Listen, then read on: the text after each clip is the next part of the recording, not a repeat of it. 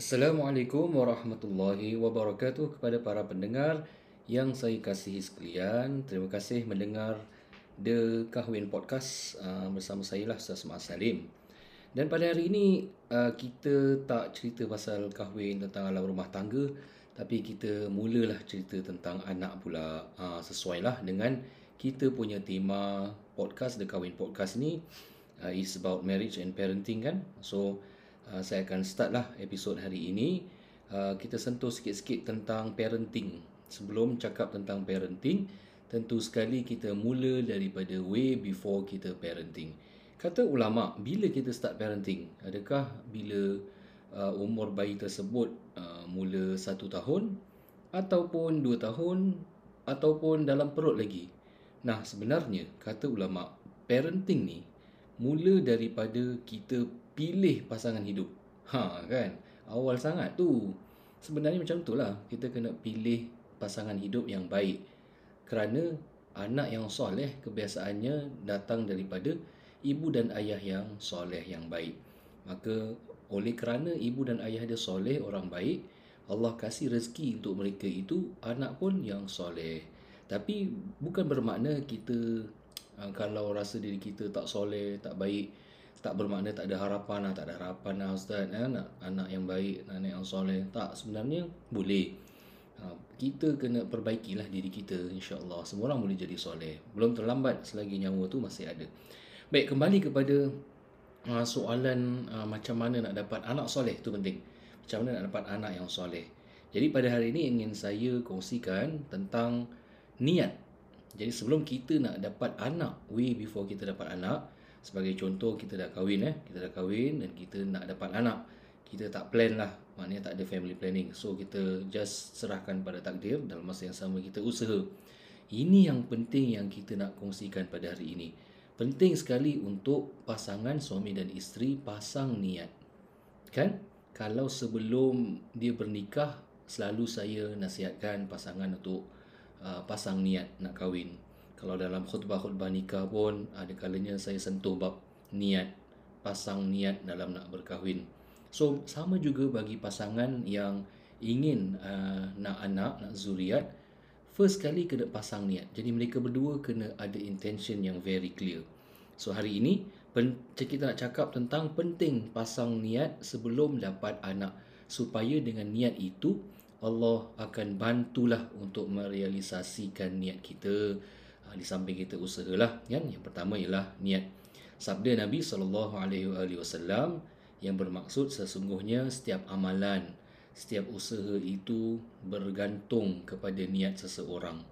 Dan setiap manusia setiap orang itu akan dibalas atau diberikan bimbingan uh, dengan apa yang dia niatkan sesuai dengan apa yang diniatkan.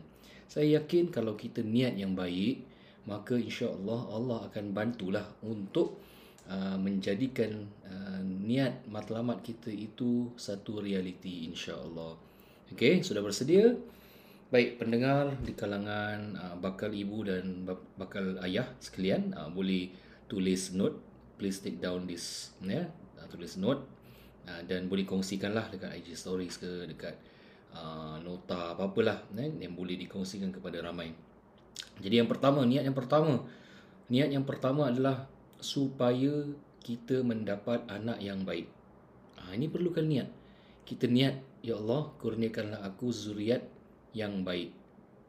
Zuriat anak-anak yang soleh.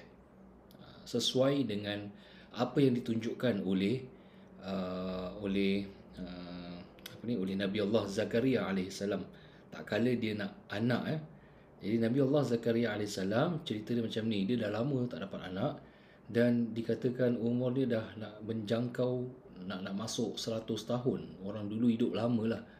Nak dah nak dah menjangkau nak masuk 100 tahun belum lagi dapat zuriat. Dan dia mengadu kepada Allah Subhanahu Taala yang isteri dia tu tua uh, tua dan tak boleh nak lahirkan anak dia pun dah beruban.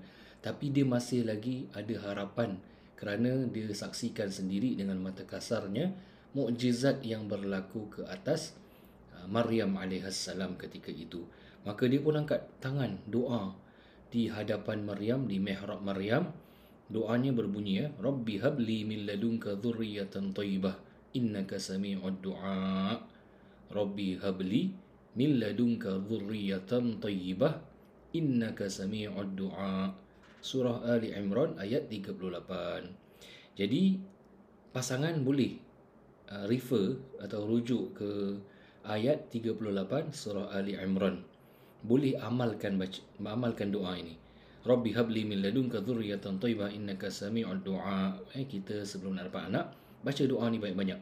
Selepas lima kali solat, ya selepas apa setiap uh, selesai lima uh, solat lima waktu dan kemudian boleh doa bila-bila lah yang uh, ada chance untuk dikabulkan Allah.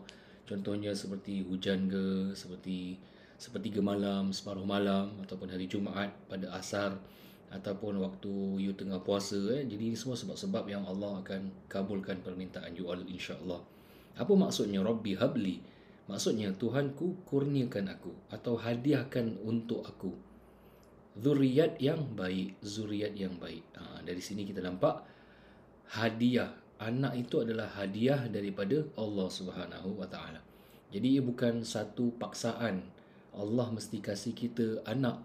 Kalau kita dah kahwin, Allah kena kasih anak tidak.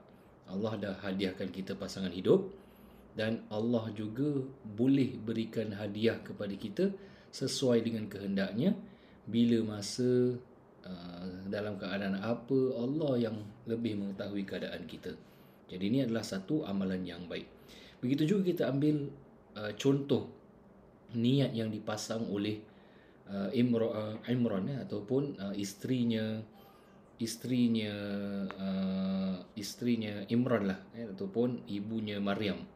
Uh, ibunya Maryam cerita dia macam ni. Maryam kan Maryam alaihissalam ya, seorang uh, seorang sayyidah ya, seorang uh, wanita yang soleha yang di mana dia ahli syurga. So dalam Al-Quran pun dia adalah wanita pilihan lah daripada Allah Subhanahu Wa Taala. Jadi uh, dikatakan nama dia Hanna lah. Allah alam betul atau ataupun tidak. Yang penting Imra'ah iaitu isteri kepada Imran dia pernah bernazar apa yang berada di perutnya. Jadi ketika itu dia tengah mengandung. So dia baca uh, dia dia bernazarkan macam inilah dalam surah Ali Imran ayat 35. Idz qalat imra'atu Imran rabbi inni nadhartu laka ma fi batni muharrara. Tak kala isteri Imran berdoa berdoa kepada Allah, Tuhanku, sesungguhnya aku bernazar untuk engkau wahai Allah. Apa yang berada di dalam perutku ini sebagai uh, anak yang merdeka fataqabbal minni. Maka kau terimalah doa aku ataupun terimalah nazar aku ini terimalah anak aku ini nanti innaka antas samiul alim sesungguhnya engkau maha mendengar lagi maha mengetahui jadi apa yang dinazarkan tu dia nazarkan supaya anak yang dilahirkan kelak akan berkhidmat dan berbakti ke dalam masjid lah uh, waktu tu uh, Mari, uh, ibunda ibunda Maryam alaihissalam dia berada di da- daerah Baitul Maqdis. Jadi di situ ada masjid lah yang very popular dan masyhur dan sampai sekarang eh, ada tempatnya tu. So dia bernazar ya Allah kalaulah aku dikurniakan anak yang baik yang sihat maka aku nazarkan aku niatkan anak ini supaya ditempatkan di masjid ataupun berkhidmat kepada masjid. Ha, jadi Maryam alaihissalam ya, merupakan anak yang dimaksudkan itu. Setelah dilahirkan Maryam, maka Maryam pun diletakkan ke masjid sebagai apa orang kata dia berkhidmat kepada masjid. Ha, nah, jadi di sini kita dapat lihat penting bagi seorang ibu dan ayah pasang niat. Kalau uh, contohnya lah kalau seorang isteri itu sudah mengandung Ah, dia pun dah boleh pas, dah start boleh pasang niat lah. Dah boleh start pasang niat uh, doa lah pada Allah ataupun berbual lah pada pada uh, ketika sujud terakhir tu ataupun pada solat kan. Uh, kita doa ya Allah mudah-mudahan anak ini menjadi anak yang baik aku niatkan uh, supaya anak ini menjadi anak yang berbakti kepada agamamu berkhidmat kepada masyarakat kepada negara ini Ya Allah engkau maha mengetahui dan maha mendengar. Jadi dia niatkan supaya anak ni menjadi anak yang bukan sahaja anak yang baik terhadap kedua orang tua. Tapi kita nak anak ini menjadi orang ataupun anak yang boleh berikan sumbangan yang bermakna kepada negara kita, kepada masyarakat kita, kepada agama kita. Ha, so penting untuk doa way before dia melahirkan anak. Ya, jadi tak terlambat kalau tengah mengandung tu.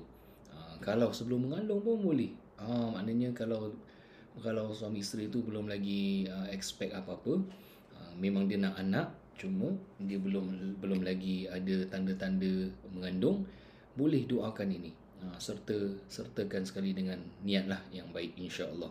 Seterusnya yang kedua, uh, niat yang kedua kita niatkan supaya anak kelak ini men, men, menjadi anak yang mendirikan solat. Ini penting. Uh, kenapa penting? Kerana ini adalah amalan para ulama dan orang-orang soleh amalan Nabi juga Nabi Ibrahim AS ini diambil daripada kisah Nabi Ibrahim di mana dia mendoakan ah, untuk zuriat dia supaya mendirikan solat lah jadi ayat ini boleh diamalkan ya semua suami dan isteri wajib amalkan ayat ini walaupun dah ada anak walaupun dah ada lima anak tapi hari-hari kita kena lah kita kena Uh, doa ini setiap selesai uh, solat insya-Allah. Jadi ayat ini doa ini dalam ayat 40 uh, ke 41 surah Ibrahim. Ayat 40 sehingga 41 surah Ibrahim. Ayatnya ataupun doanya berbunyi Rabbi ja'alni muqimas salah wa min dhurriyyati Rabbana wa taqabbal du'a.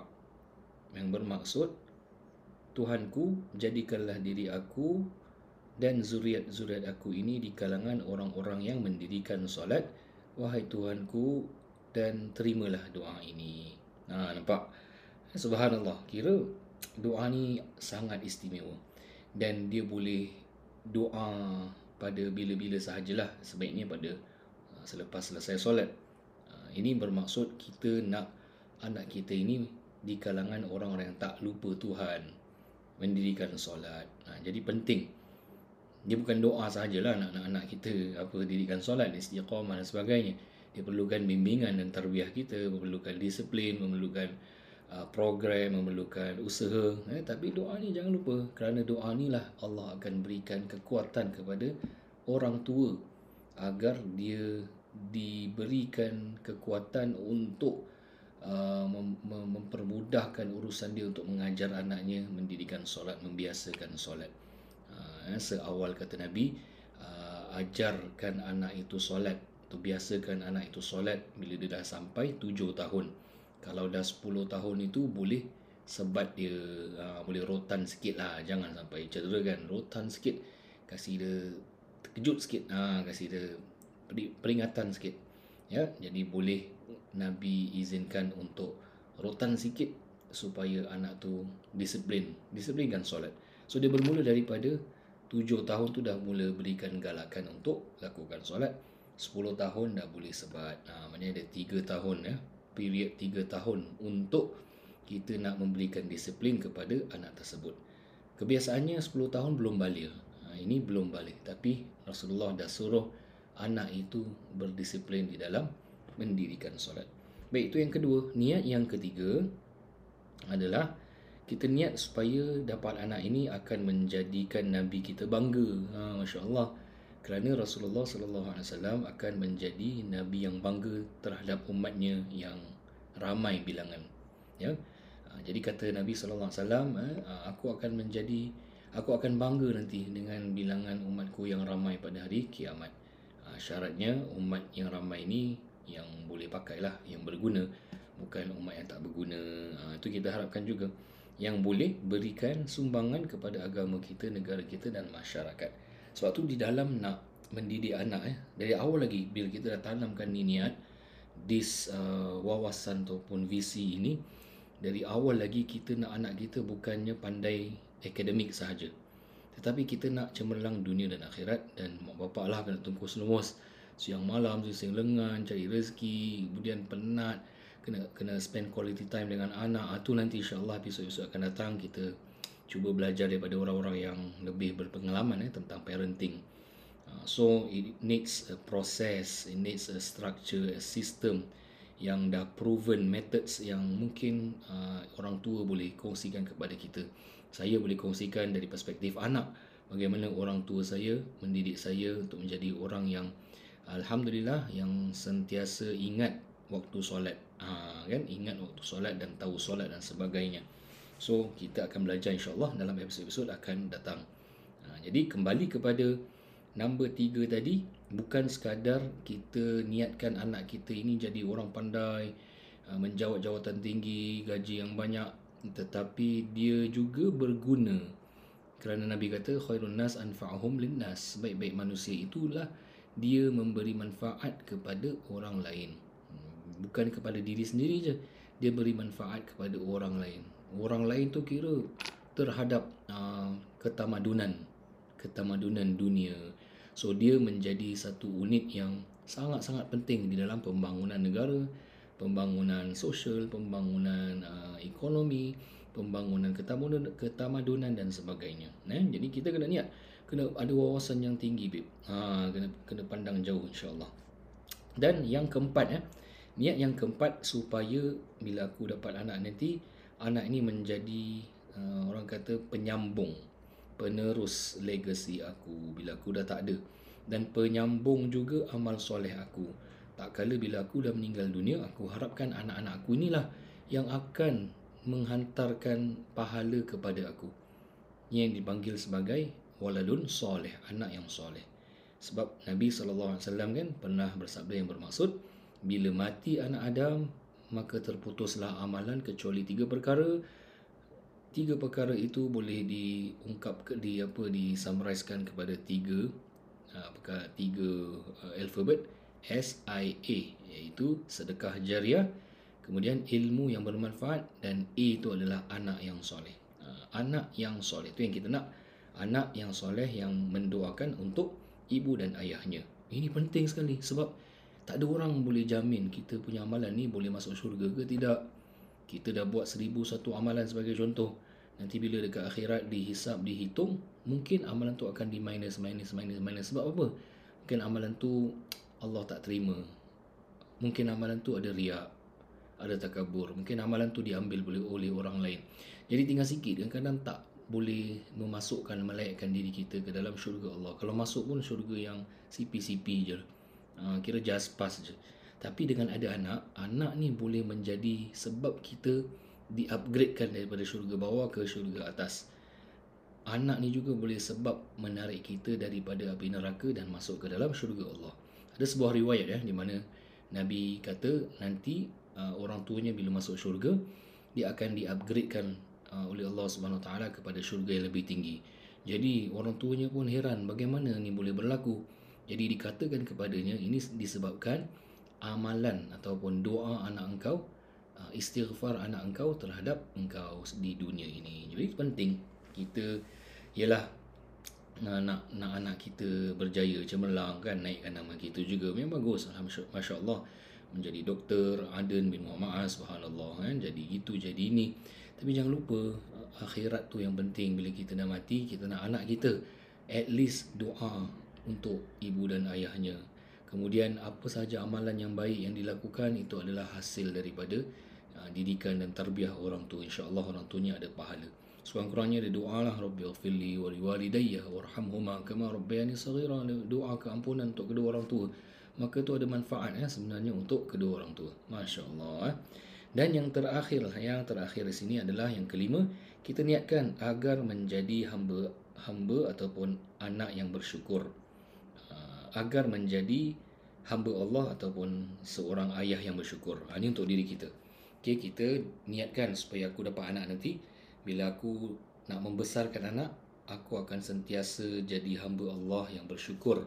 Menjadi anak yang bersyukur kerana aku akan kenangkan segala jasa dan pengorbanan orang tua aku. Ha, bila dah ada anak, ambil kau. Baru kita rasa susah payahnya mak bapak kita besarkan kita. Yang dulunya kita tak faham, kita degil. Kita kita tak dengar cakap, kita langgar perintah, kita senyap-senyap buat benda yang mereka tak suka. Tapi sebenarnya mereka tahu. Kan orang kata orang tu macam ada apa six sense apa dah ada ada feeling lah ada ada gut eh ada ada ada ada perasaan yang yang memberitahu mereka yang anak ada sesuatu yang berlaku ke anak dia ataupun ada sesuatu yang yang anak dia lakukan yang yang di mana anaknya simpan daripada mereka. Tapi sebenarnya mak bapak ni dia macam boleh sense lah. Dia boleh tahu something wrong yang berlaku ke anak yang anak sembunyikan. So saya sendiri dapat sense juga sebagai seorang anak. Kita tahu mak bapak kita tengah tak selesa dengan kita. Dan bapak kita mak bapak kita tahu kita tengah confide something sembunyikan something daripada mereka. Dan saya rasa itu adalah satu anugerah daripada Allah Subhanahu taala ya. So kita bila dah dapat anak while kita besarkan anak anak tu kecil sampailah jadi toddler lepas tu nanti masuk preschool masuk childcare masuk apa lagi? Masuk kindergarten masuk primary one. Baru anak kecil baru kita dah terfikir oh rupanya mak bapak aku ni susah dan besarkan aku. Ha, kalau barulah kita boleh appreciate lebih bapak kita ni sebenarnya dia garang tapi dia sayang. Cara dia tunjukkan kesayangan tu melalui ketegasan melalui garang. Dan kesian mak-mak selalu jadi mangsa lah mak selalu jadi mangsa tu apa? Mangsa maknanya tukang pujuk anak. Bapa marah anak mak yang kena pujuk. Macam tu lah. So kita akan dulu kita tak faham oh bapa ni bengis tak sayang anak. Tapi kita bila dah ada anak baru kita tahu ya betapa sayangnya mereka terhadap kita. Dan in return kita akan menjadi anak yang baik insyaallah.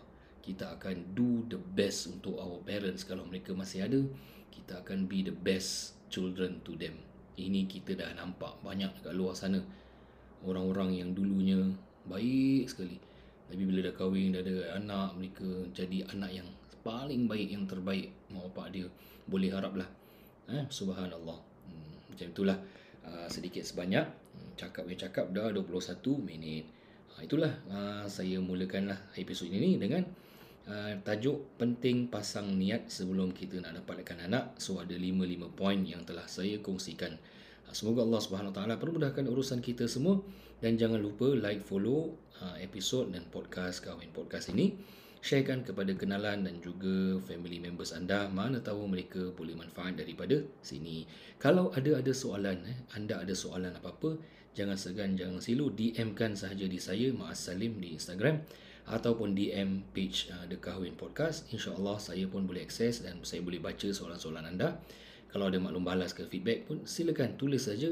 Tak setuju silakan tulis je. Ustaz meripik silakan cakap je kritik saya okey. Saya baca dengan hati terbuka dan saya akan ambil tindakan selanjutnya lah. Uh, saya akan apa orang kata take action lah lepas ni. Uh, to improve better lah bukan bukan legal action against you. Tapi ni take take action yang lebih baik selepas ini insyaAllah. Baik, bertemu lagi pada uh, episod akan datang. Sekian. Wassalamualaikum warahmatullahi wabarakatuh.